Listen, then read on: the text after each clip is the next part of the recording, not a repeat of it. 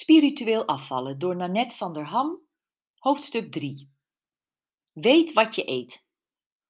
De laatste decennia is voeding steeds minder natuurlijk geworden. Toevoegingen om voedsel langer te bewaren, een mooiere kleur te geven, niet te laten klonteren, zoeter en zouter te maken, zitten in de meerderheid van onze voedselproducten. Bovendien wordt er veel eten en drinken in fabrieken geproduceerd.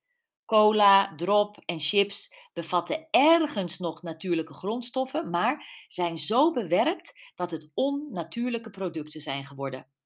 Deze producten voeden het lichaam niet, hoewel je van de suiker wel eventjes energie krijgt in de vorm van een suikerpiek.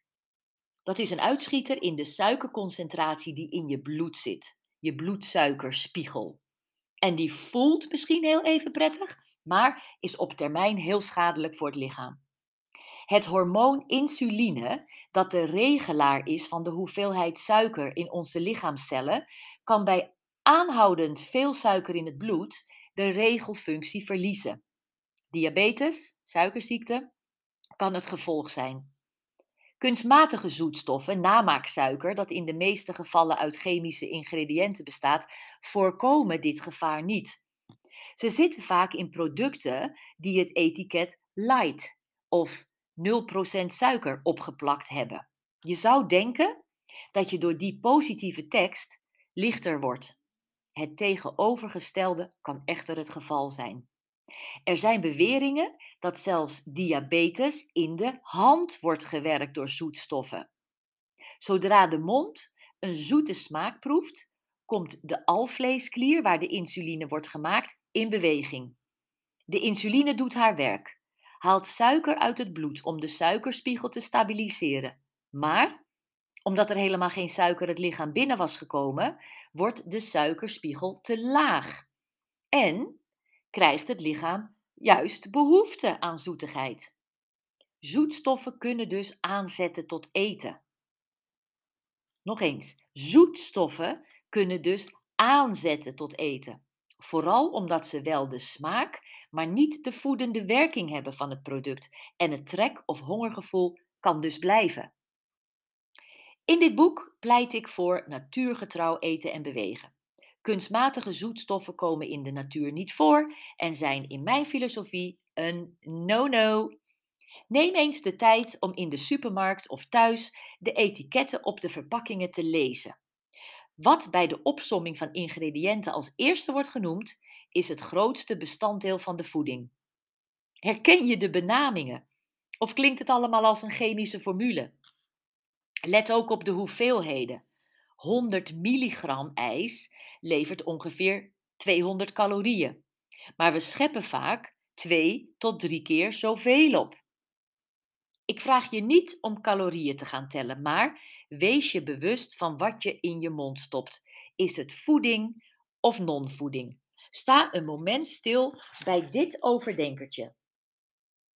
Als je te veel in je mond stopt, dat eigenlijk de naam voedsel niet waard is, kun je tegelijkertijd overgewicht hebben en toch ondervoed zijn.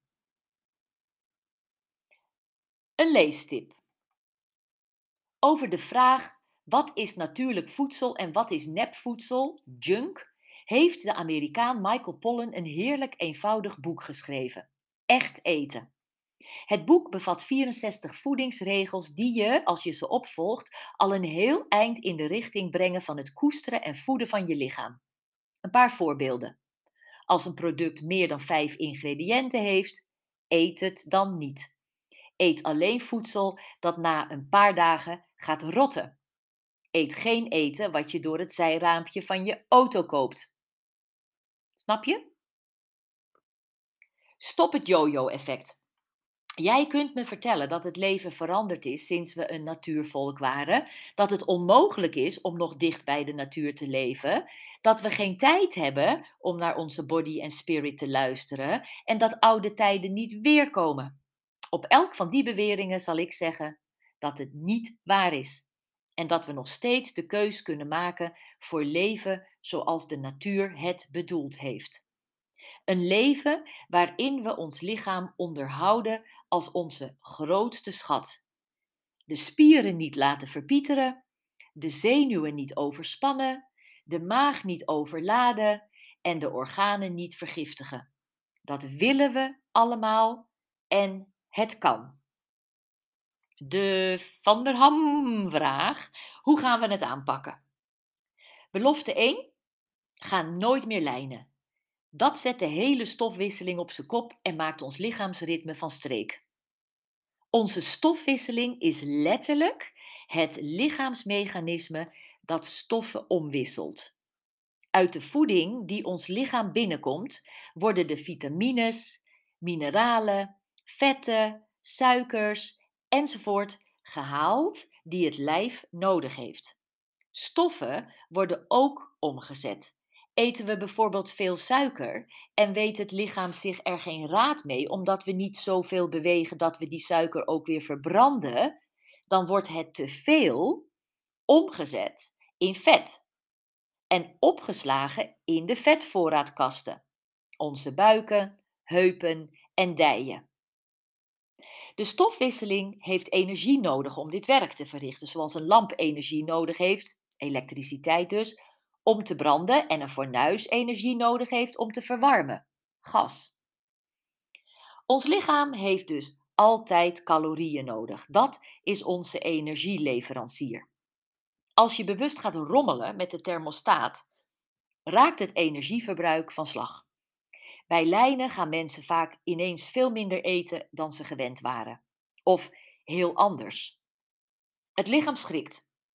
Denkt: wat gebeurt er? Er komt bijna geen voedsel binnen. Word ik op rantsoen gezet? Dan ga ik maar heel snel op een lager pitje energie verbranden, dan houd ik het langer vol. Het lichaam, lees de werking van de organen, de stofwisseling en de bloedsomloop, gaat trager werken. En de geest in dat lichaam voelt zich letterlijk minder energiek, omdat het minder energie te besteden heeft. Het lichaam haalt nog wat energie uit de voorraadkasten en die worden dus leger. Het buikje wat platter en de heupen wat smaller. Maar lijnen is echter voor velen lijden. We voelen ons niet goed, we zien er in ons gezicht moe en afgetrokken uit en we vinden eigenlijk dat we veel te weinig resultaat zien voor al dat afzien van lekker eten en drinken. We houden dat afzien niet meer vol en dan gooien we de handdoek in de ring. Vaak gaat dat gepaard met een enorme vreetbui. Het lichaam schrikt weer. Eerst bijna niets en nu een overdaad aan voedsel.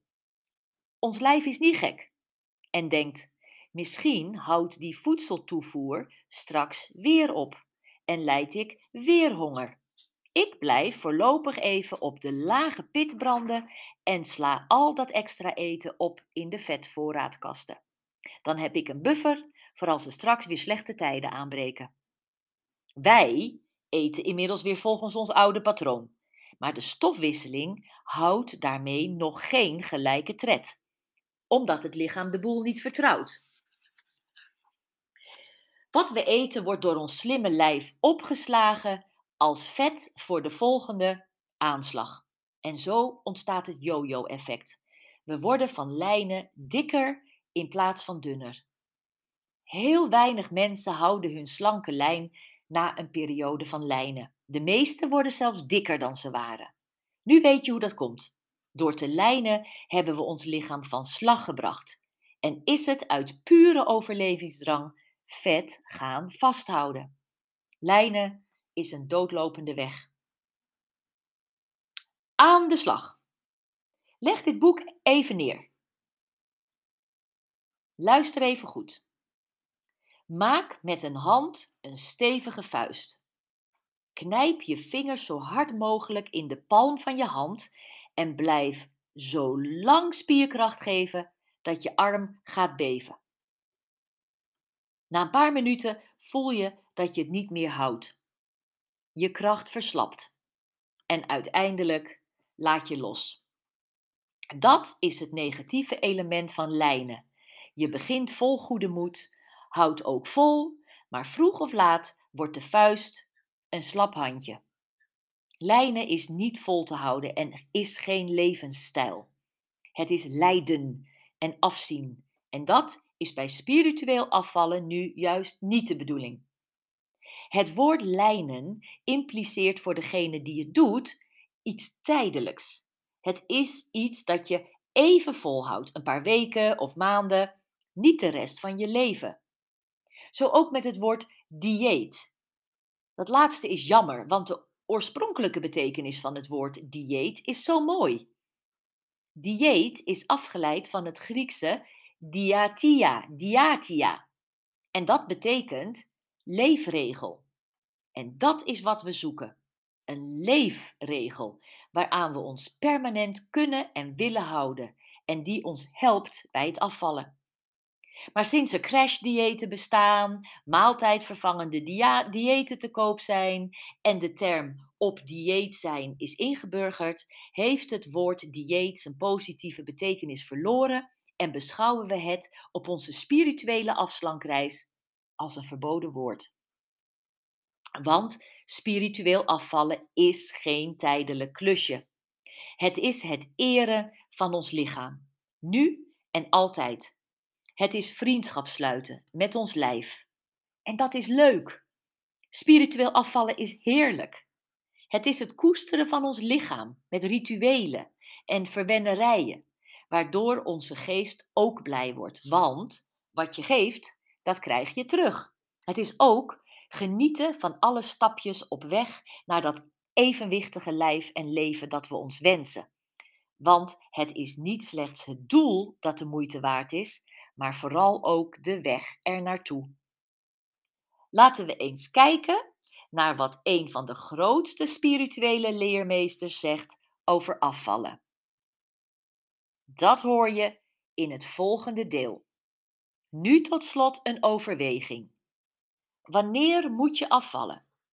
Er zijn veel methodes om te bepalen of jij te dik bent. Voor ons als spirituele afvallers gelden drie criteria.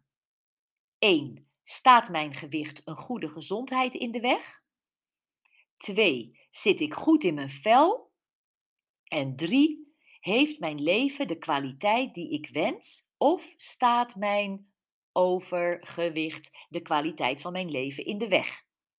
Hulpmiddelen als een weegschaal, een meetlint, de krapte van je broek kunnen ook een rol spelen, maar luister en kijk vooral naar je lichaam en onderneem actie wanneer jij het nodig vindt.